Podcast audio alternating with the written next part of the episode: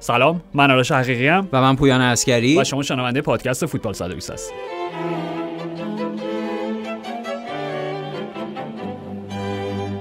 با بنزما یا بدون بنزما مسئله مادرید این است. دقیقاً آرش، چون خیلی هم تفاوت هست بینش. ام. یعنی رئال مادریدی که با بنزما بازی میکنه با حضورش در اون خط بالا، خب یه تیم مسلحه و یک تیم آماده است برای گلزنی، و رئال مادرید بدون بنزما اساساً اون مرکز هدف یا اون بازیکنی که بخواد همه اون اتصال‌ها، نسبت‌های موقعیت بازیکن کناری برای گلزنی به وجود بیاره، همه اونها از دست میره. یعنی آمار رئال مادرید در چند وقت اخیر مؤید اینه، نشون دهنده اینه که چقدر تفاوت وجود داره. سه بازی اخیری که بنزما رو نداشتن یک گل زدن کلا. دقیقاً، و فرم خب بعد سایر بازیکن‌ها، یعنی به هر حال توی یک مقطعی از فصل همین اتفاق افتاد. یوویچ جایگزین شد، توی همون بازی یه گل زد، یه پاس گل داد، ولی اونم بازی استثنایی از این قاعده همیشگی یوویچ در مادرید بود. یعنی بازیکن با اعتماد به نفس پایین و به لحاظ ذهنی اون باور رو نداره. راجع بقیه هم همینه، یعنی خب اونقدر بازیکنی هم ندارن که بتونه به عنوان جایگزین شماره نه همینطوره. یعنی خب به لحاظ اسکواد هم این مشکل و کمبود دارن و حتما آرش خیلی میتونه مسئله زا باشه برای رئال مادرید. و اصلا چرا با این بحث شروع کردیم؟ به خاطر اینکه بعد از این فکر می‌کنم اپیزودمون اگه تو ساعت شش معمولا منتشر میشه، خب الان چهار پنج ساعت دیگهش بازی رفت مرحله یک هشتم نهایی بین پاریس سن ژرمن و رئال مادرید شروع میشه. و واقعا میگم مسئله اصلی دنیای فوتبال در حال حاضر همینه. یعنی اینکه خب به هر حال کریم بنزما که مصدوم بوده اسمش رد شده در فهرست مسافرین به پاریس. خب کنار فکر می‌کنم فرلاندی هم اسمش بوده. بله، مندی هم که مصدوم بود. مندی هم که مصدوم و در غیبتش در بازی قبل مقابل ویارئال سامون شوکووزه کاری که داشت با مارسلو, مارسلو میکرد، میگم تبدیل تیری آنری شده بود حالا.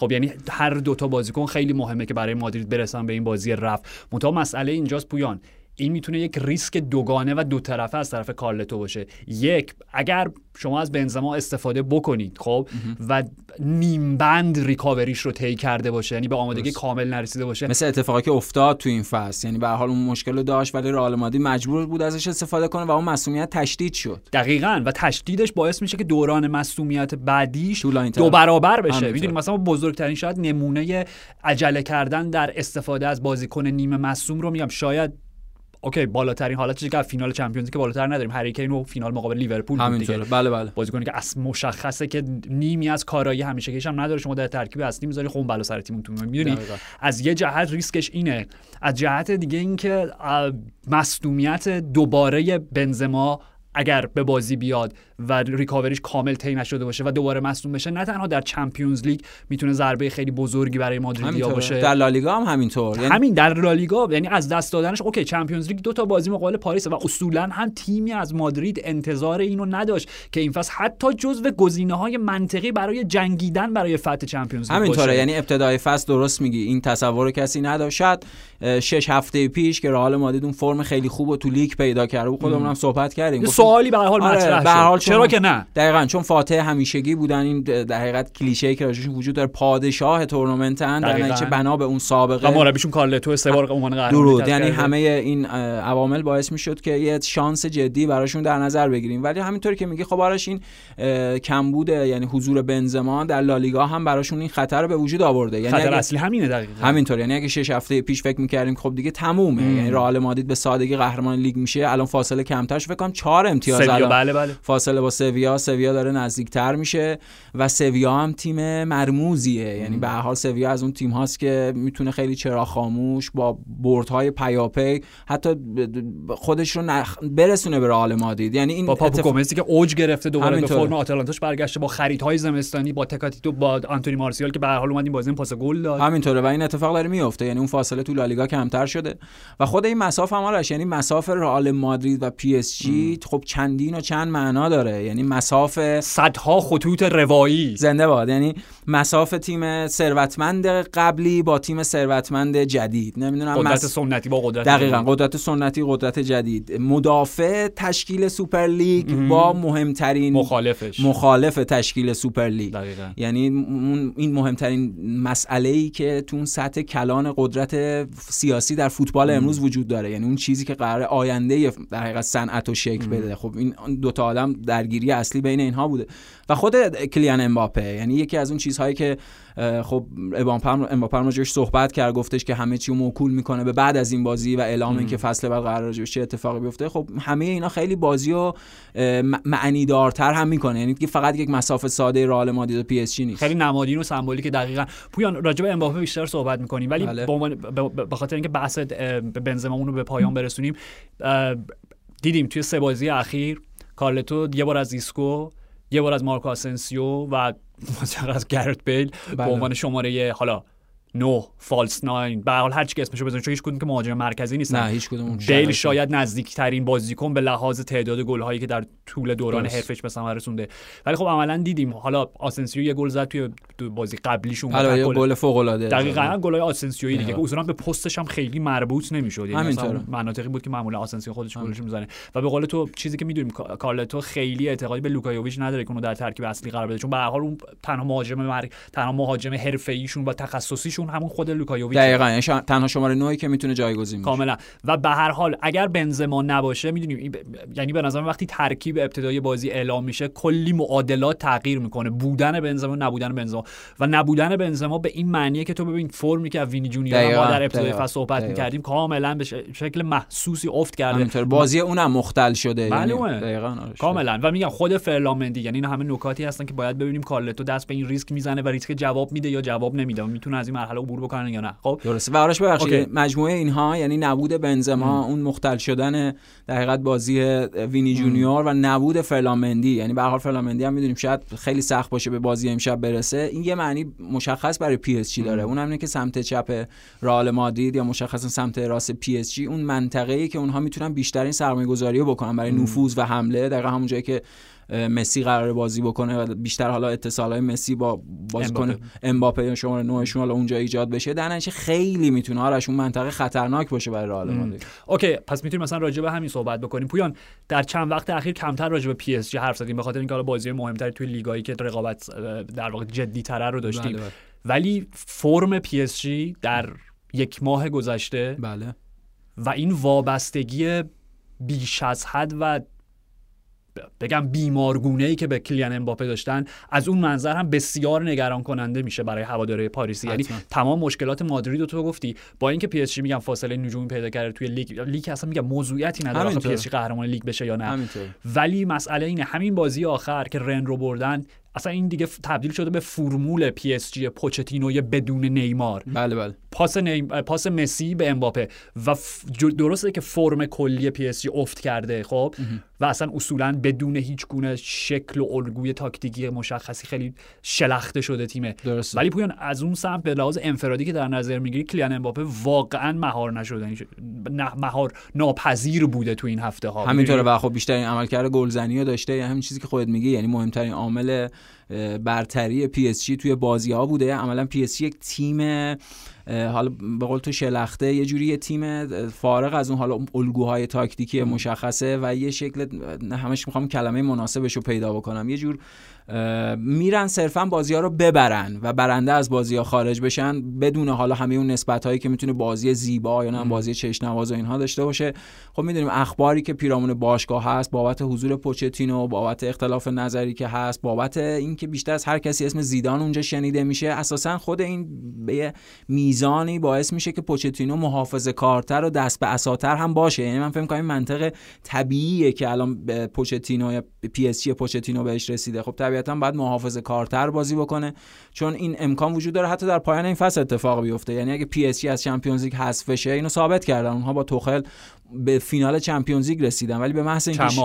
همینطوره به محض اینکه شرایط اونجوری که فکر می‌کردم بر وفق مرادشون پیش نمیرفت، خب اون تصمیمو گرفتن. اینجا میتونه اتفاق بیفته، یعنی به شر... به صرف اینکه به شرط اینکه پی اس جی حذف بشه توسط رئال مادرید، خب به قول تو دیگه اصلا قهرمانی در لیگ فرانسه که قطعیه، بدیهیه، اون که اصلا دیگه موضوعیتی نداره.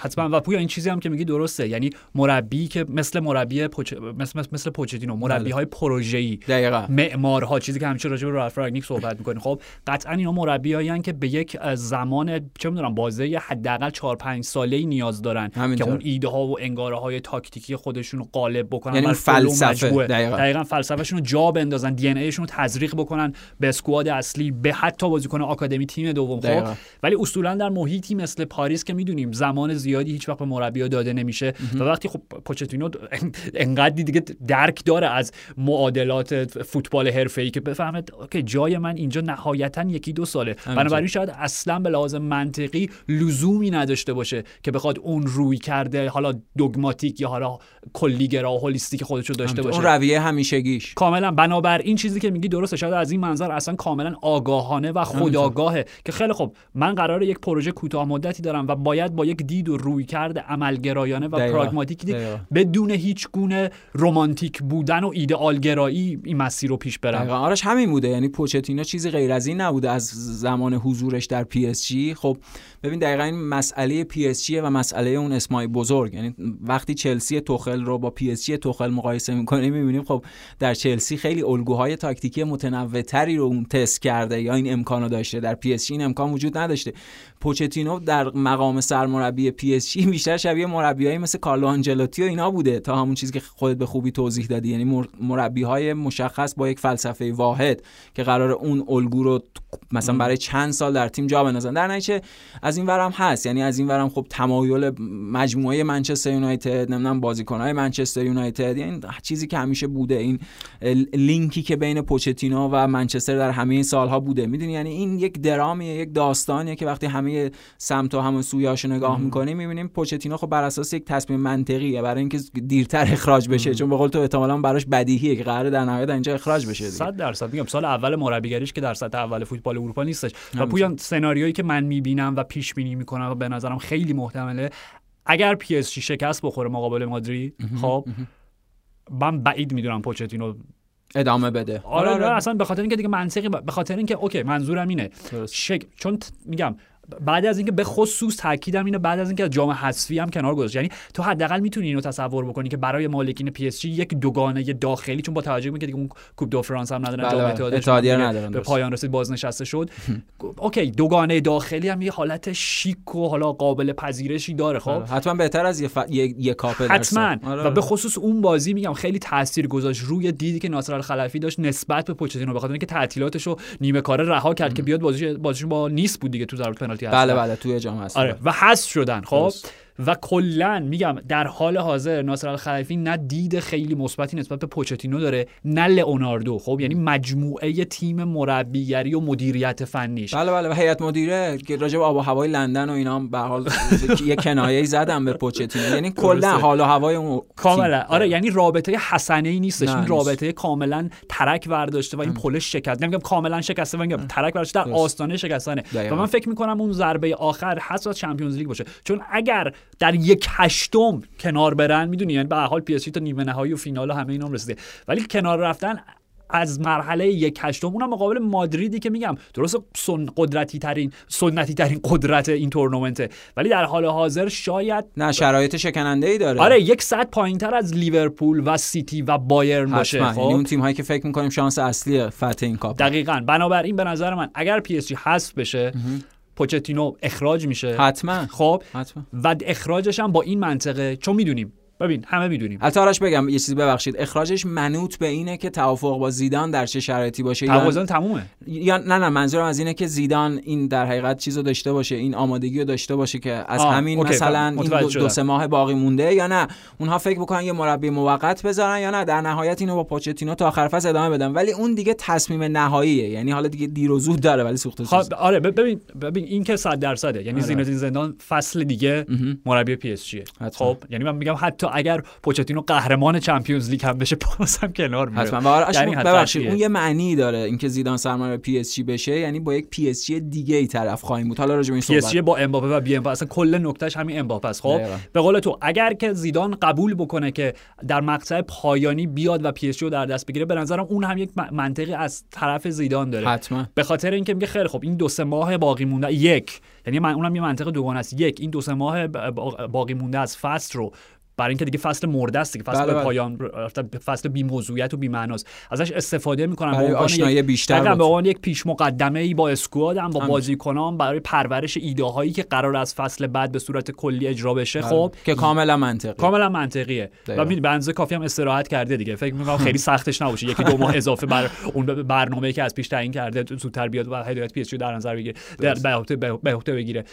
نکته دوم داستان کیلیان امباپه است. خب ببین، به نظر من اخراج پوچتینو در ادامش اخراج لئوناردو رو خواهیم دید. خب چون از یک جایی به بعد ناصر الخلیفی کلا سلب اطمینان کرد از کفایت لئوناردو در مذاکرات با امباپه در این مورد مشخص. خب درست. با اینکه با اینکه در شروع این فصل ما میگفتیم واو لئوناردو شاید بزرگترین پنجره نقل و انتقالات تاریخ ترانسفرها رو داشت، جینی واینالدوم، جیجو دوناروما، لیونل مسی، سرخیو راموس سرخیو راموس بدون حالا در واقع انتقال مجانی و مفت و رایگان که نداریم، کلی حقوق باید پرداخت کنن، ولی بدون پرداخت هیچ مبلغ انتقال اینا رو به باشگاه برد. اشرف حکیمی دقیقاً شکار کرد. خب ولی راستش رو بخوای اگر نتونه امباپه رو مجاب بکنه که حداقل یکی دو سال دیگه در پاریس سن ژرمن باقی بمونه، که به لحاظ سنش هم کاملا منطقیه، ازش به عنوان یک مدیر فنی ناموفق یاد خواهد شد در آینده تاریخ پی اس جی حتما، چون یه پروژه شکست خورده است. اصلا آرش خورده بزرگترین ستارهشون از دست دادن و پویان پسر پاریسی رو از دست دادن، میدونین براشون خیلی مهمه با پوستر بویشون با پسر پاریسی قهرمان چمپیونز لیگ بشن، نه با ستاره‌های از کشورهای دیگه. همینطوره واسه همین چیزی که الان تو داشتی در قید گزارش میدادی از همون پنجره تابستون پی اس جی، همه این بازیکن برای چی خریدن؟ یعنی راموس، واینالدوم، لیونل مسی، یعنی مشخص قهرمان چمپیونز فیزیک بشن این فصل دیگه، یعنی مثلا یه دورنمای پنج شش ساله در نظر نداشتن که سرخیو راموس و مثلا لیونل مسی بخشی از طبیعتا دیگه با توجه به سن و سالن. در نتیجه خب اگر از چمپیونز لیگ حذف بشن اساسا دیگه این فاز موضوعیتشو از دست میده، یعنی اونها قهرمانی در لیگو که دارن، پس این بازیکنام کارکرد و کارهایی که قرار بود برای تیم داشته باشن نهایتا یک فصل و قهرمانی در چمپیونز لیگ بود. برای همین من میگم اگر زیدان سرمربی تیم بشه و حالا تصمیم کیلیان امباپه، یعنی اون خیلی چیز مهمی میتونه باشه، ولی اساسا با یک پی اس جی دیگه ای طرف خواهیم بود، یعنی یک پوست اندازی، یعنی یک تیم خارج از این حالا مدل زرق و برق بین المللی و این نگاه در حقیقت خیلی فنسی به فوتبال، شاید دوزش حداقل کمتر بشه دیگه. حالا من فکر می‌کنم زیدان با توجه به شکلی که یعنی شخصیتی که در جایگاه مربی تو رئال مادرید از خودش نشون داده، حتما آرش براش مهمه کارنامه حرفه‌ایش، میدونی یعنی خودش رو نامش رو قربانی مثلا یک بازار پرزرق و برق نمیکنه. در همین در نسبت با همه اینها خب احتمالاً تیم پی اس جی زیدان تیم به لحاظ فوتبالی قطعاً تیم بهتری خواهد بود تا این مجموعه شلخته که میگیم صرفاً آش شل قلمکاری که میبینیم. دقیقاً یعنی چیزی که از یه جوری کلاژ بده دیگه، یعنی ام. از هر چیزی یک نشانی در پی اس جی هست، فاقد هر شکل، فاقد هر نظم و یک شلختگی کامل. و خب اونا منطقش این منطق طبیعی پوچتینو اینه که بازی‌ها رو یکی چال با هر حداقل گل ببره برای اینکه حالا اینو به تأخیر بندازه. و خب حتما خود پوچتینو هم دنبال این هست که در چمپیونز لیگ موفق بشه، این شانس هم دارن. این همون چیزی که خودت گفتی، به هر حال رئال مادرید الان نسبت به شش هفته پیش خودش اصلا شرایط خوبی ام. نداره و خب میشه این رئال مادرید رو شکست داد. و در نهایت این بحث هم اصلا حرف ما این نیستش که پی اس جی امکان نداره با این مجموعه و این تیم قهرمان. اتفاقا دیدی مقابل سیتی بازی رفت، بازیو بردن به خاطر اینکه میگم هفت بازی دیگه کلا درسته بله بله. تا قهرمانی بله. و اون هفت بازیو میشه با یه رویکرد بسیار محافظه‌کارانه با یک تیم تیم دوپاره بروکن، تیم که فقط امباپه و مسی اون جلو باشن، کاملا منطقی اگر قهرمان بشن. میدونیم اونتا به شرط اینکه آرش هافبکاشون خیلی مثلا جانانه بازی بکنن، به شرط اینکه دفاعشون رسوخ ناپذیر باشه، به شرط اینکه قرعه خوب بعد از این مرحله نصیبشون بشه، یعنی هزاران. آره نه منظورم اینه که من آه. تعجب نمی‌کنم اگر پی اس جی پوچتینو با همین شکل بازی هم قهرمان چمپیونز لیگ بشه. یه ذره عجیبه به لحاظ منطق فوتبالی به خاطر که تیم‌های بسیار منسجم‌تری وجود داره، ولی میگم همین که بازی رفت سیتی رو بردن، همین که تو کیلیان امباپه رو داشته باشی خودش یه اکس فاکتور، دقیقاً اکس فاکتور برگ برنده مهم‌ترین عامله. و خب سابقه خود مسابقات، یعنی لزوما هم بهترین تیم‌ها یا اونهایی که فکر می‌کنیم شانس اول اصلی قهرمانی ان تیم‌هایی نبودن که در پایان فصل قهرمان شدن. مثلا اون چلسی دیماتو رو به خاطر بیاریم، مثال‌های بیشماری هست. در نتیجه خب این شانس حتما براشون وجود داره. حالا همین چیزایی که ما گفتیم یه جور توصیف این وضعیتی بود که به شکل واقعی پی اس جی داره. حالا این چیزی که در آینده اتفاق بیفته که خارج از پیش بینی و هر چیز دیگه. حتما اوکی، فردا شبم بایرن مقابل رد سا... سالزبورگ بله بله. اوکی بایرنی که حالا بعید مقابل سالزبورگ، البته بعیده که میخوام بگم نه ممکنه با این فور میدونم. نه منظورم اینه که بازی قبلی که اگر یادت باشه پنج تا گل خوردن تو این فاز مقابل گلادباخ بود دیگه توی دی اف پوکال. بله اف پوکال. گفتیم که بد به حال تیم‌هایی که در دو سه فصل در دو سه هفته آینده باشون بازی دارن چون همیشه می‌دونیم که بایرن چطور انتقام می‌گیره، انتقام از تیم‌های دیگه می‌گیره. بعد فکر کنم دو تا بازی بعدیشون پنج تا زدن یعنی چهار تا همین چیزی. آره محقق شد اون چیزی که گفتم. یعنی میگم یه ذره من دیگه جای سالزبورگ اینا بودم نگران می‌شدم از اتفاقی برای بایرن افتاد. خب ولی بیا راجع به این صحبت بکنیم که پویان برای نه برای اولین بار بلکه یک چیزی که تکرار شده بود تو این یکی دو فصل اخیر بایرن یک نمایش دفاعی فاجعه بار رو داشت، به خصوص در نیمه اول مقابل بوخوم و نیمه اول رو چهار و پنج دقیقه نیمه دوم آرش، یعنی پنج دقیقه اول نیمه دوم که گل خوردن دوباره که وی ای آر مردودش اعلام برای هم گل خوردن هم یه شانس برای دقیقه پاس فاجعه پاور به عقب پاس گل داد دیگه، پاس گل داد یعنی دقیقه پنجم میتونست بازی شش یک به نفع بوخوم باشه. دقیقاً. خب و میخوام بگم به لحاظ تاریخی چقدر نادره همچین اتفاقی. آخرین باری که آخرین باری که بایرن مونیخ در یک بازی بوندسلیگا در نیمه اول چهار گل خورد به سال هزار و نهصد و هفتاد و پنج برمیگرده.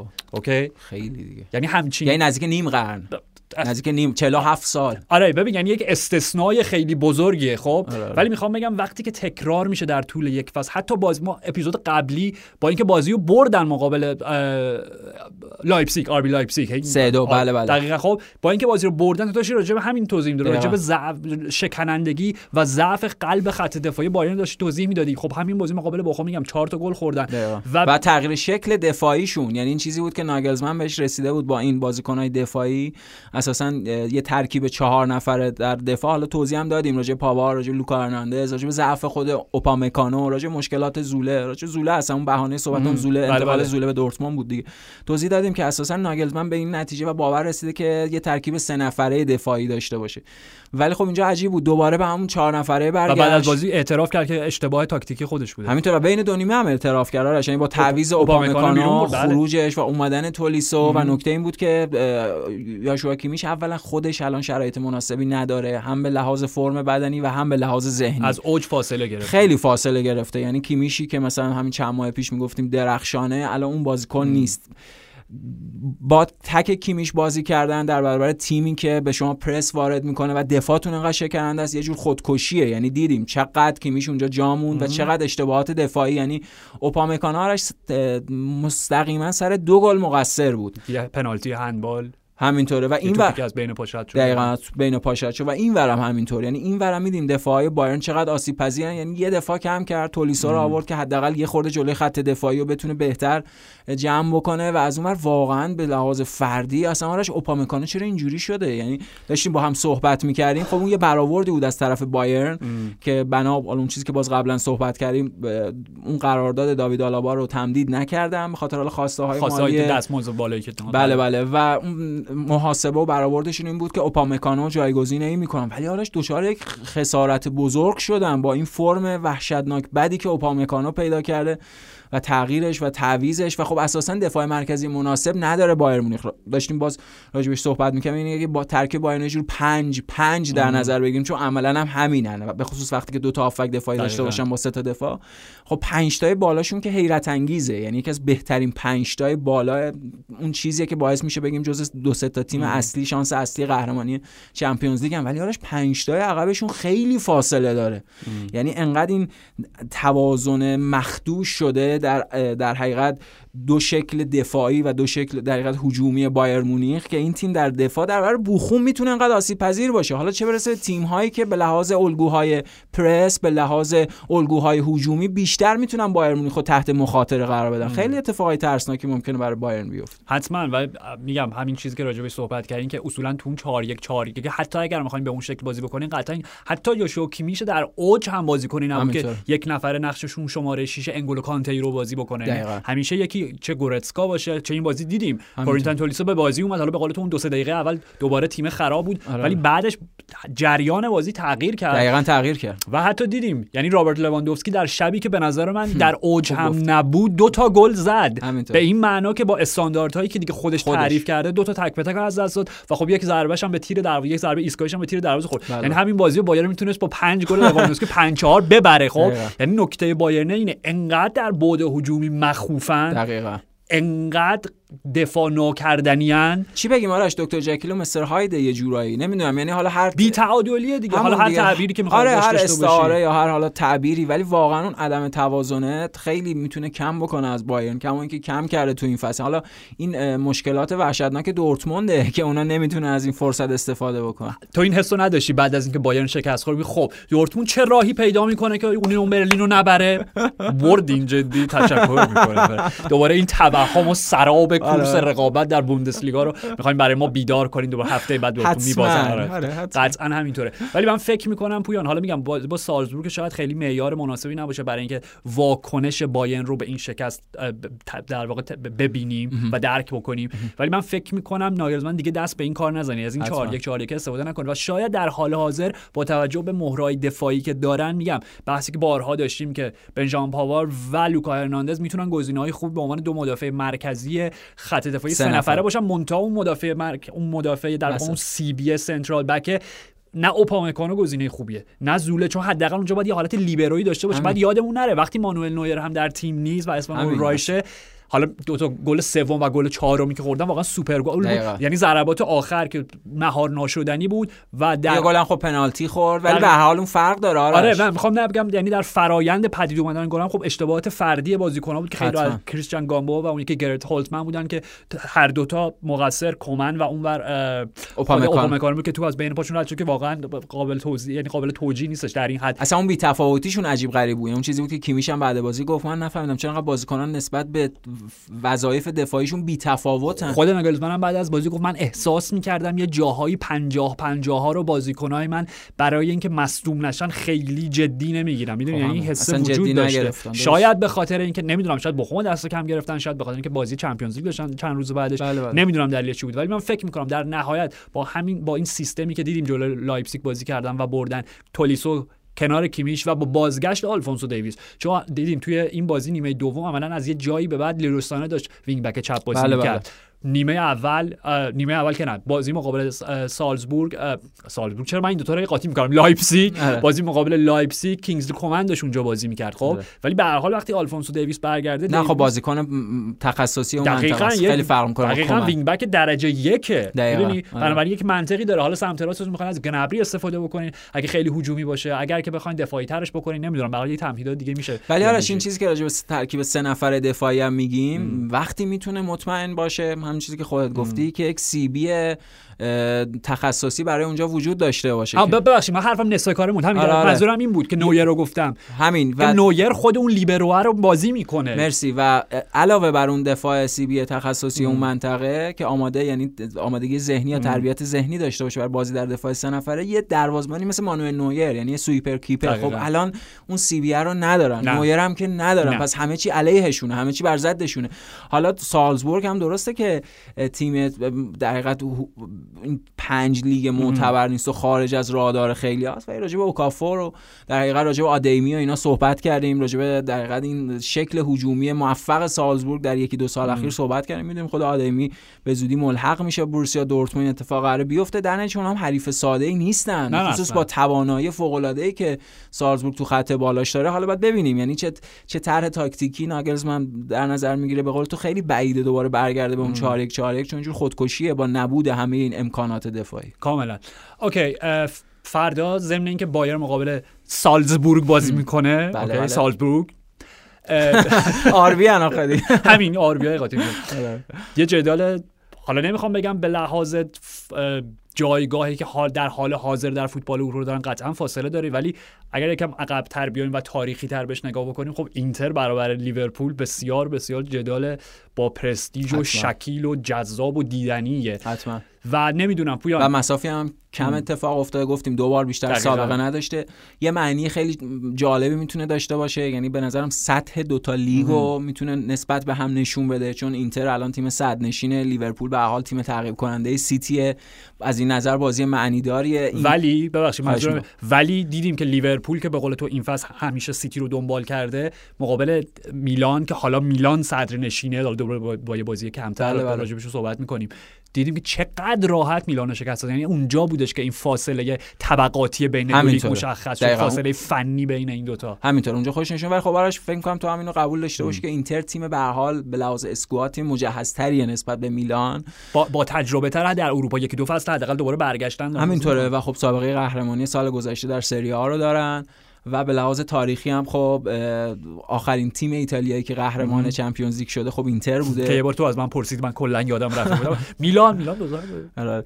و خب خیلی بازی جالب میتونه باشه. البته مم. که اینتر خورده افت کرده در هفته‌های اخیر، مشخصاً دو بازی اخیر که امتیاز گرفت. بله بله خب مصونیت باستونی، این بازی در برابر ناپولی دقیقاً نکته‌ای بود که نشون داد چقدر دفاع اینتر میتونه آسیب پذیر باشه. و از اون ور افت لاوتارو، یعنی این چیزیه که کمتر راجعش صحبت میشه. نکته اینارش لاوتارو از هفده هجده دسامبر تا الان تو سری آ گل نزده، یعنی شش تا بازی پیاپی تو سری آ گل نزده. حالا تو مسابقات مقدماتی جام جهانی و تو سوپرکوپا گل زد، ولی به هر حال لاوتارو هم اوف کرده. فرم لیگ مهمه دیگه، داریم راجع به لیگ صحبت. بله بله همینطوره. یعنی به هر حال اون فرم هم اوف کرده. خط بالای اینتر خود ژکو هم مثلا در چند وقت اخیر خیلی توپ و موقعیت از دست داده، ولی به هر حال بعد ببینیم. یعنی خیلی خیلی بازی هیجان انگیزی میتونه. آهی که من از سر حسرت کشیدم تو وقتی اسم باستونی رو به خاطر همین بود. یعنی اگر یک راه وجود داشت، اگر یک سناریوی منطقی رو میتونستیم متصور بشیم که اینتر لیورپول رو شکست بده، دقیقاً این بود که سمت چپ اینتر، حالا نمیخوام یه ذره فانتزی میشه، میگم اگر رابین گوسنز هم برمیگشت. یعنی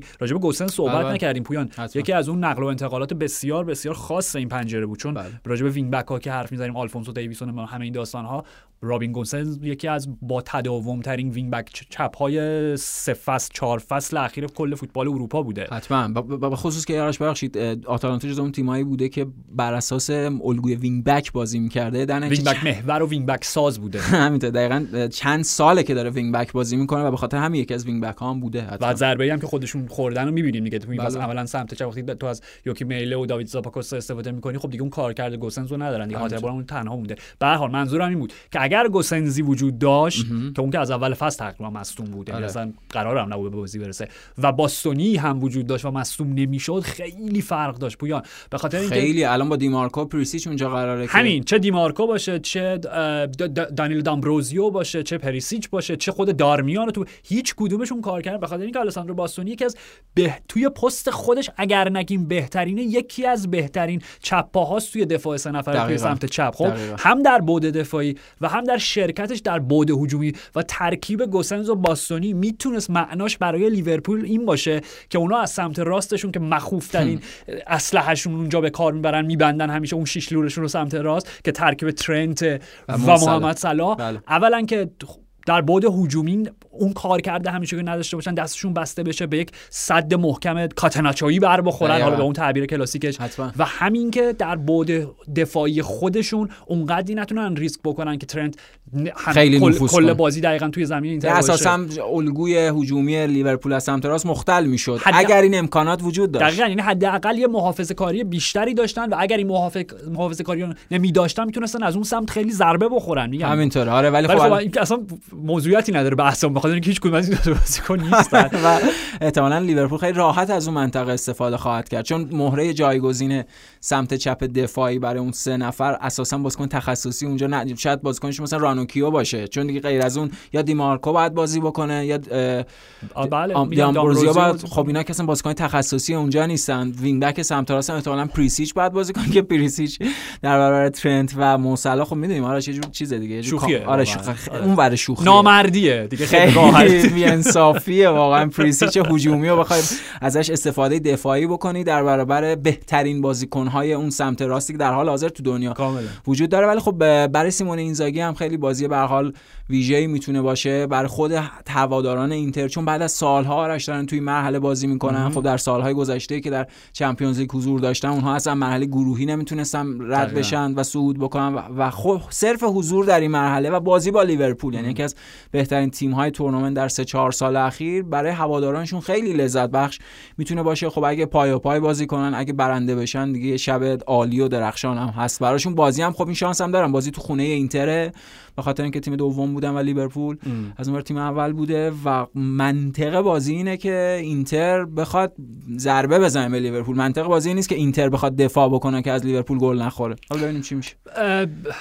تفاوت اینتر و میلان، چون خودم گفتم، یعنی خودم تو ذهنم پشیمون شدم، شاید اصلا مقایسه‌ای درستی نبود، به خاطر اینکه همینجوری که خودت بهش اشاره کردی اینتر چندین چند ساله که برگشته به چمپیونز لیگ، یعنی بله بله. فکر می‌کنم اونها دیگه از دو هزار و هجده برگشتن، بله با اسپالتی با اسپالتی دیگه با اسپالتی برگشتن. حالا درست صفر است اگه الان اشتباه نکنم، پیاپی در دور گروهی حذف شدن همینطور. تا بالاخره در واقع اون تلسمه شکسته شد به دست سیمون اینزاگی و حالا قهرمان سری آ، مدافع عنوان قهرمانی، حالا یکم جلوتر فکر کنم راجع به کورس سری آ، کورس دیگه دوباره سه اسبه واقعی نه توهم به بهانه بازی یوونتوس، دقیقاً نه نه سراب بوندسلیگا به معنای واقعی کورس سه اسبه برای فتح اسکودتو این فصل داریم.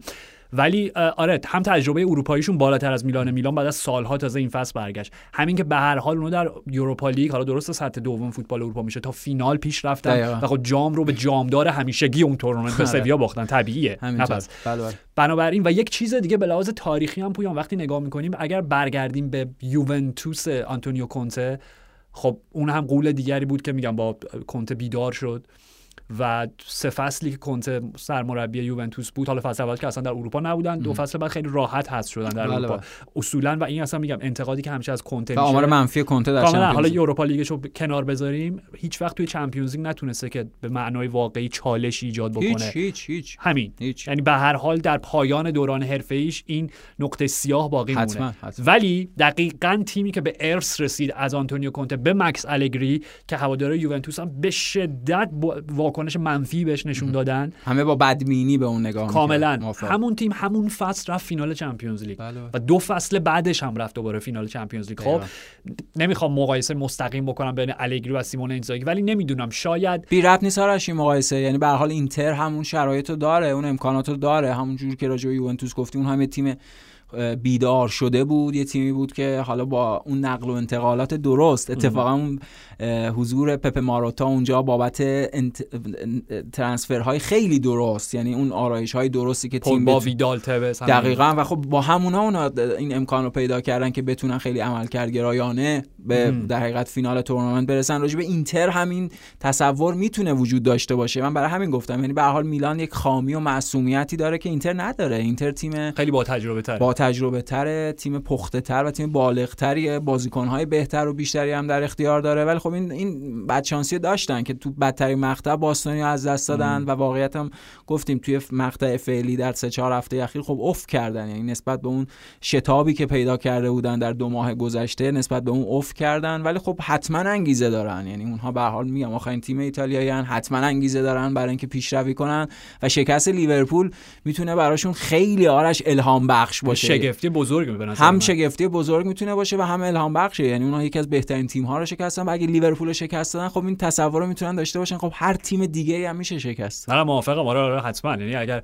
واقعا از صد لیورپول بگذرن دیگه خب خیلی خوب چیز لیورپول که آرش درگیر لیگه، یعنی لیورپول که درگیر پرمیر لیگه، به هر حال اونها در رقابت با سیتی هستن و این امکان وجود داره اگه بازی مستقیمشو در برابر سیتی ببرن با به, سر... به شرط لغزش سیتی این امکانو پیدا کنن ام. که خودشونو به صدر برسونن و حتما براشون بازی سختی خواهد بود، یعنی اونها با تمام قوا میان در چمپیونز لیگ، از اونور یک حدی از انرژی و توانشون هم باید ذخیره کنن برای لیگ داخلی، در نتیجه برای لیورپول هم وضعیت سختی خواهد بود این بازی. حتما در ادامه فصل هم چیزی که اصلا میگی میشه واقعا به عنوان همچنان یک کورس منطقی بهش نگاه کرد، بخاطر اینکه لیورپول الان نه امتیاز عقب با بازی کمتر با بازی کمتر و بازی مستقیم دارن، بنابراین اگر اون بازی برام شش امتیاز بازی مستقیم ببرن سه امتیاز, سه امتیاز و میگم دوباره اون سناریوی اون فصل که نود و هشت نود و هفت امتیاز میتونه برعکس بشه دیگه. حالا اون فصل دقیقاً لیو... سیتی داغ به دل لیورپول گذاشت، حالا این فصل میتونه لیورپول داغ به دل سیتی. نمیدونم، ولی من در نهایت حالا راجع به پرمیر لیگ الان صحبت نمی‌کنم، من فکر می‌کنم همچنان حتی با توجه به همین نکات منطقی که تو داری بهشون اشاره می‌کنی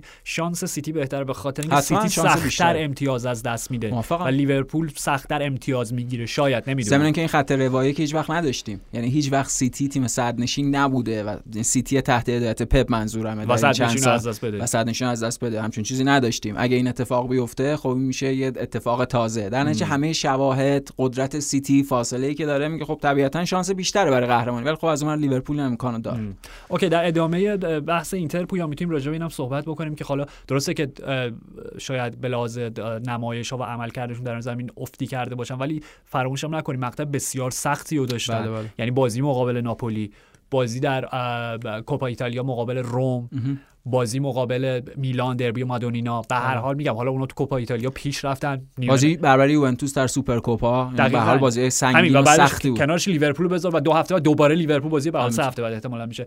یعنی به هر حال مقطع بسیار سنگین و بازی و جدال‌های خیلی سنگ خیلی سختی رو پشت سر گذاشتن. ولی میگم حالا در کوپا ایتالیا که پیش رفتن و نیمه نهایی نیمه نهایی‌های کوپا ایتالیا فوق‌العاده جذاب و پر از قصه است. یه سمتش خب دربی مادونینا که وقتی راجع به نیمه نهایی و دربی مادونینا صحبت می‌کنیم طبیعتاً یاد چمپیونز لیگ می‌افتیم و فصلی که میلان صعود کرد و در ضربات پنالتی یوونتوس شکست داد. بله اولترافورد بود که فینال فکر می‌کنم. یعنی همچین سابقه تاریخی هم داریم. و در سمت دیگه خب یوونتوس اوکی مقابله فیورنتینا به به دربی ولاویچ، دربی باجو برناردسکی کیزا ولاویچ. فقط گابریل باتیستوتا رو یعنی نگرفتن دیگه از فیورنتینا، اونم گرفتن کلکسیون کامل میشد. یعنی اون وفاداری باتیس باتیگول به هوادار فیورنتینا برای همین همه این سالها زبان زدشون زبان زده خاص و عام اهالی فلورانس بوده و وقتی با پیراهن روم گل زد اون تنها واکنش درست احساسی بود که یک بازیکن سابق گریه کرد. خیلی جدی گریه کرد. فرانچسکو توتی بلندش کرد. بله بله شاهکار. اوکی. روم کاپلون فقط چه تیمی، چه قهرمانی. بله. اوکی.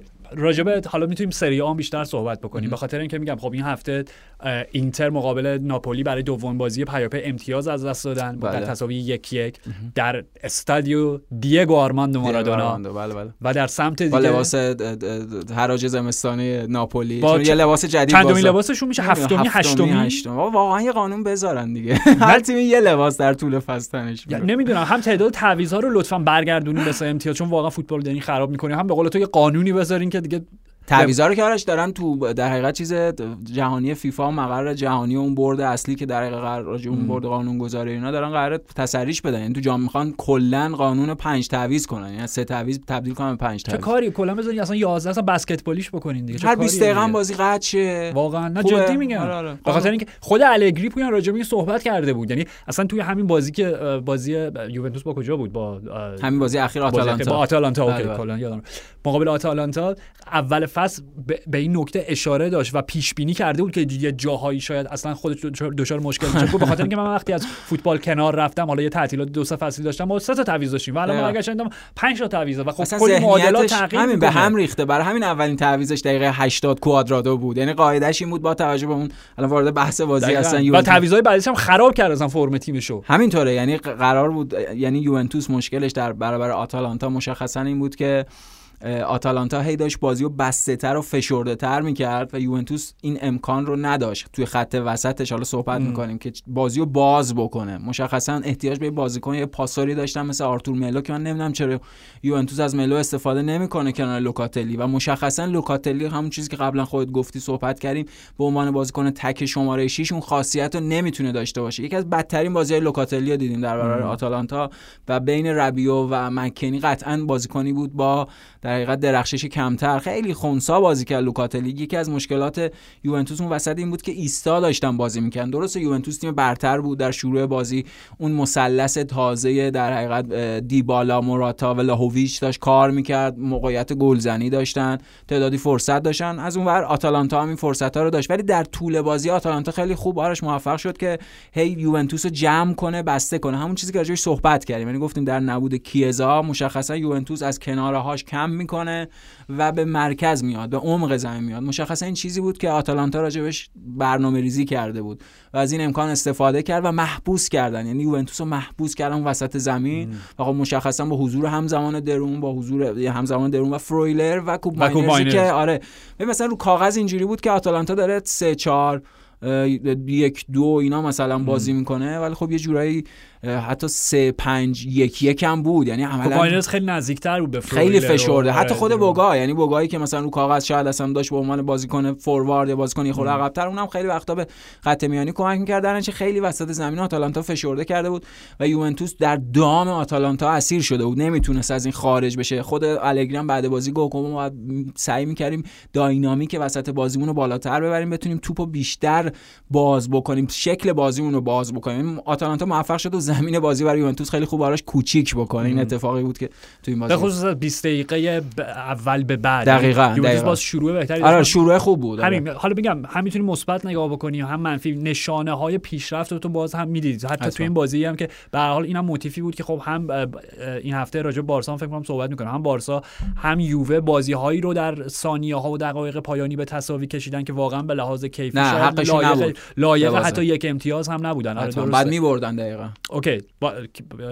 من اشتباه کردم. تو با هم موافقت کردی یا مخالف؟ آره موافقت کردم. یعنی این بازی‌هایی بود که هم یوونتوس و هم بارسا باید برندش می‌بوده. آ من من برعکسش رو دارم. آره یعنی می‌باختن. آره من فکر می‌کنم به لحاظ فنی با همین توضیحاتی که داشتیم می‌دادیم هم یوونتوس بازی نبود که ب... حتی یک امتیاز هم لایقش باشه، هم بارسلونا. نه من فکر آره آره اوکی حالا حالا باید میتونی مخالفت کنی مشکل نداره. ولی آره گیج شد، پیچیده شد بحث. ولی مسئله اینجاست میگم حتی در میگیم روزی که به لحاظ فنی دست پایین داشتن با همین توضیحاتی که دقیقاً خودت دادی به لحاظ مرکز خط میانی و همه این داستان‌ها، به خاطر اینکه خب دقیقاً مشخص تیمی که تازه داره شکل می‌گیره، یعنی بعد از ورود ولاویچ تازه انگار من میخوام اینجوری بگم انگار فصل تازه برای یوونتوس شروع, شروع شده. دقیقاً این, دقیقاً این شروع دوباره برای الگری، چون تا به امروز اصلا مهره های لازمو نداشت که بخواد یک تیم جدید بسازه و دیگه الگری داره میگم یک خودش هم ذهنیت و فلسفهش رو تغییر داده و داره میگرده که یک یوونتوس جدید بسازه، نه اینکه صرفا رجوع بکنه به یوونتوس سابقه، چون دیگه عملا نه اون بازیکن‌ها وجود دارن اصلا امکان اونجور فوتبال بازی کردن براش وجود داره. خب میدونی بنابراین نشانه های پیشرفت رو میدیدی حتی وقتی که در نیمه دوم یووه دست پایینو به لحاظ تاکتیک جریان بازی رو داشت، دوشان ولاویچ از هیچ میتونه موقعیت گلزنی بسازه و این خیلی مهمه برای این تیمی که الگری در پی ساختن دوباره شده، پدید آوردنشه. و یه سری چیزا آرش اینجا هنوز درست نیست، یعنی مثلا ما راجع به این مثلث ولاهویچ و دیبالا و موراتا صحبت کردیم که چه امکانات هجومی میتونه به یوونتوس الگری بده، ولی این نسبت به اون دقیقاً تصور یا تفکرات محافظه‌کارانه که از الگری داریم به نظر من یه خورده زیادی هجومیه. یعنی مشخصا شاید اگه یه هافبک هجومی، یه بازیکن تعریف امروزی مثلا مدل میسن مانتو اینا، اگه یه بازیکن اون شکلی مثلا یوونتوس در اختیار داشته باشه جای آلوارو موراتا، چون مشخصا آلوارو موراتا بازیکن بالاست دیگه، این بازیکنی نیست که بخواد وظایف میانی یا وظایف هافبک رو انجام بده، شاید این الگو بهتر هم بتونه در یوونتوس اجرا بشه. این همین چیزی که میگه این یک چرکنویسیه که هنوز کار داره تا به پاکنویس تبدیل بشه. طبیعتا کلی از اینا باید هش و زوایدش کم بشه. ولی اینم بگم یعنی درباره هر دو بازی هم یوونتوس و هم بارسلونا خب بازی خوب شروع کردن، موقعیت رو داشتن، ولی این چیزی که تو نچگیری می‌کنن درسته، به خاطر اینکه اونا تایم بخش زیادی از بازی از دست دادن، به خاطر اینکه تیم مقابل تونست اون نقیض بازی اینا رو پیدا کنه و بازی خودش رو به اینا تحمیل بکنه. ولی باز با توجه به موقعیت‌هایی که حالا بعد از اون عقب افتادن داشتن و این سعی که نسبت به حالا به اول بازی داشتن، شاید این بی‌انصافی بود که هر دو تا تیم مثلا بدون حتی یه امتیاز بازی رو ترک می‌کردن. این دقیقاً برآوردی بود که من داشتم. اوکی و بی...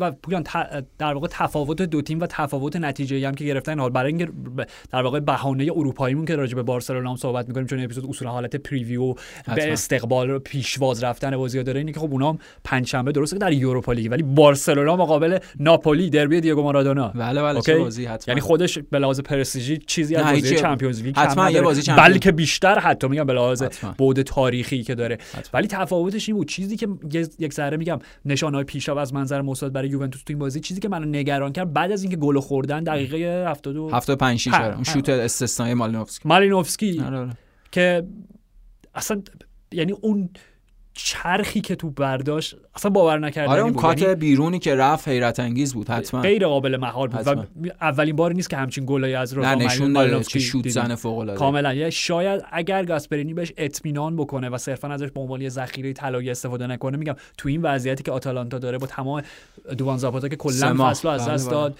یوسی پیلیچیچ که سلامت ذهنیش دوباره دچار مشکل شده، آره بخاطر حواشی که سال گذشته آره یه سال و نیم پیش شد. و تفلک واقعا میگم انقدر سالهای سختی رو گذرونده که گاسپرینی بعد از بازی بعد از بازی نه چند هفته پیش بودی جمله رو گفت که گفتش که ذهن آدم در توصیف وضعیت ایلیچیچ که ذهن آدمی مثل یک جنگل شکننده و غیر قابل پیش بینی. استاد استاد کلاهمون رو به افتخار شما. آره میگم شاید اگر گاسپرینی اعتماد بکنه به مالینوفسکی در ترکیب اصلی ازش استفاده بکنه، شاید یه ذره وضعیت آتالانتا که وقتی راجع به افت تیم ها صحبت می‌کنیم، آتالانتا شاید اون با بارسری نمونهشه. حتما چقدرم خارش بازیکن از دست داده، همینایی که گفتی، خود گوسنسی که نداشتن عملا هیچی، یعنی شاید الان ضربه غیبت پاپو رو دارن درک میکنن. همینطور غیبت پاپو و تنها بازیکنی که حالا جزو معدود بازیکنایی که تو پنجه تابستون در اختیار گرفتن و اضافه شده همین کوپ ماینرز، یعنی عملا این آتالانتایی با اسکلت سه چهار فصل اخیر. حالا خود جرمی بوگا میتونه خیلی بشه. بله بله حتما. حالا بوگای ژانویه اومد. بله اساساً اومد، اون میتونه این امکانو براشون داشته باشه. ولی خب واقعا یعنی راجع به آتالانتا وقتی داریم صحبت میکنیم بعد اینو به خاطر نشان کنیم که داریم راجع به آتالانتا صحبت میکنیم، تیمی که سه فصل پیاپی در چمپیونز لیگ حاضر بوده و اصلا حق اینو نداشته که در چنین جایگاهی قرار بگیره به لحاظ بودجه و وضعیت مالی و سابقه باشگاهشون. خودش با نمایش‌های درخشان خودش اینقدر انتظاراتو بالا برده کاملا، یعنی این فصل افتن بکنن مهم نیست. شاید اصلا پایان ما یک دوران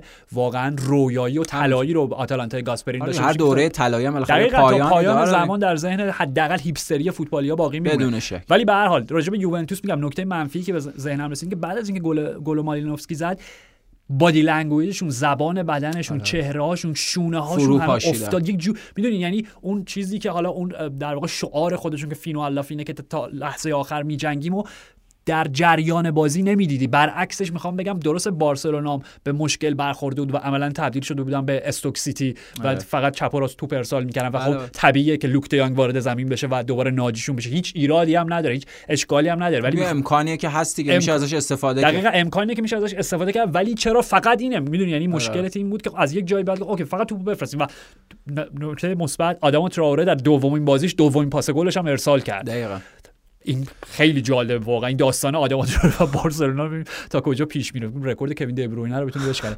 ولی ولی میگم برعکسش یوونتوس با اینکه روی اون کورنر به گل رسیدن نه تعویضای الگری بهشون کمک کرد، فقط شاید خود خوان کوادرادو بود که روی یک لحظه حالا اون نبوغ و سرعت و تکنیک خودش کورنر ها رو گرفت و توپی که نمیدونم دنیلویی که حالا داشت دفاعی وسط هم بازی میکرد فوق العاده زد، آره خودش عالی جدا کرد، عالی زد، با اون ارتفاع بلند شد و توپو وارد دروازه کرد. ولی جریان کلی بازی جوری نبود که بگیم حداقل یوونتوس هم همینجوری تو از چپ و راست داره توپا رو ارسال میکنه که به جای برسن، کاری که بارسلونا داشت انجام میداد. دو تا نکته داشت، یعنی به هر حال مجموعه از موقعیت‌ها رو یوونتوس تو این بازی قبل از به گل رسیدن آتالانتا از دست داد، یعنی به هر حال بازی نزدیکی بود. میگیم آتالانتا بازی یوونتوس رو کنترل کرد، خونسا کرد، ولی به هر حال تا حد دقیقه ای از بازی داشتن حمله میکردن بازیکن یوونتوس، در نتیجه خیلی براشون یه حالت افسرده آور داشت، افسرده کننده داشت توی بازی که بعد به گل میرسه. نه تنها به گل نرسیدن که گل خوردن، وضعیت طرف این تیمیه که در دو فصل اخیر با اون تغییر مربی‌ها از اون ماوریتسیو ساری که رابطه خیلی بدی هم هوادارا هم بازیکن‌ها باهاش داشتن و آندرا پیرلویی که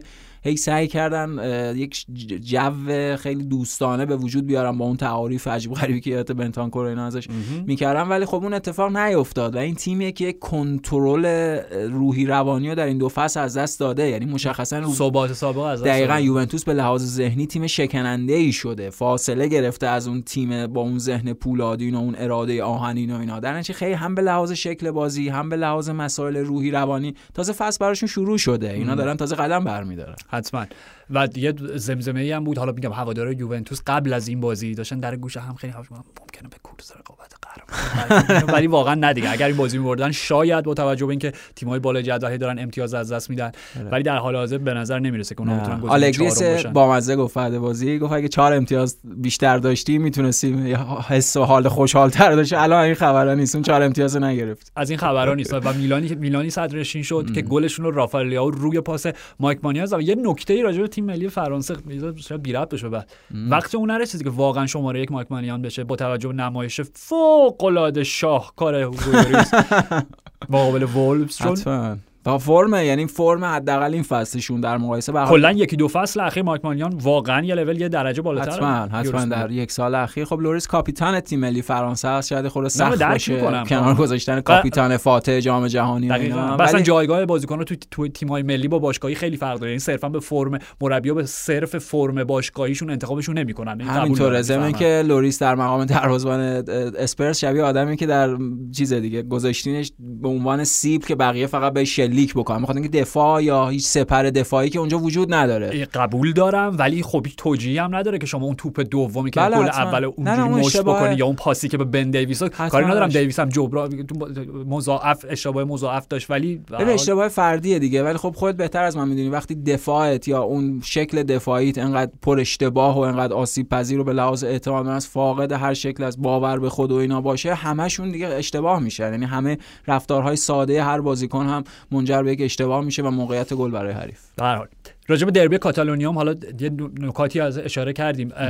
من میخوام راجع به اسپانیول بگم. حتما حتما نمایش فوق‌العاده این فصل که چقدر بزرگان رو به دردسر انداخته و نمایش عالی سرجی داردن و راول د توماس سینیور آردیتی هم گلی، یعنی هر کدومشون یه گل زدن و یه پاس گل ارسال کردن. حالا پاسی که د توماس راول د توماس خیلی خیلی پاس پیچیده‌ای نبود، نهایتاً دو متر بود، ولی پاسی که دقیقاً پاسی که سرجی داردن ارسال کرد برای بارسلونا. و پویان راجع به تریپی، حالا نمیخوام راجع به نیوکاسل صحبت بکنیم، ولی میگم الان شاید بیشتر درک بکنی که چرا من داشتم ابتدا جلز و ولز می‌زدم که بهترین خرید یونایتد میتونه باشه. خب که دیدیم وارد نیوکاسل شد، دو تا بازی پشت سر هم، دو ضربه ایستگاهی و تفلک. باش... بدترین خبر آرش باشه. آره حالا حالا حالا اینکه شکستن به اون معنای خیلی چیزش نیست، فکر می‌کنم با یه عمل خیلی کوچیکی حالا مو برداشته و چند هفته در دسترس نیست، هفته بیرون. خب منظورم این بود، می‌خواستم اینو کنار رونالد آراخو قرار بدم. اوه تعویضش با اریک گارسیا و ورود اریک گارسیا و گلی که بارسلونا خورد سر نبودن اریک گارسیا. بودن نبودن فرقی نمی‌کنه، چون با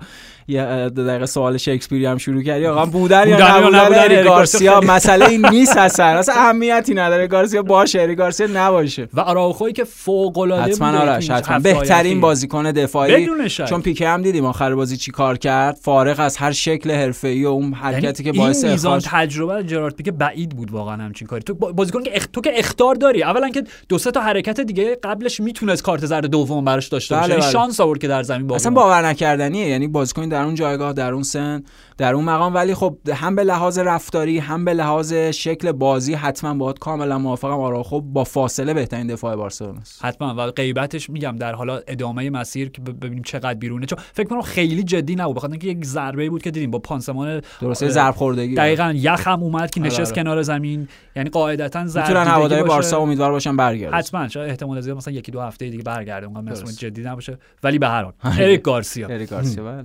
و به عنوان نکته پایانی، چون اسپورتینگ امشب با سیتی بازی دارن دیگه، درسته فردا امشب امشب آره اوکی. و خب چون اشاره کرده بودیم به بازی بسیار حیاتیشون در کورس رقابت برای قهرمانی لیگاناش مقابل پورتو که بازی که به تساوی کشید، راجب جنجال هایی که پیکو با, با نیکوی اسپانیول داشتن و منجر به اخراج جفتشون شد، در قیاس با اتفاقی که بعد از بازی پورتو اسپورتینگ افتاد، واقعا یه برومنس و بالاترین درجه عشق برادرانه بود دیگه.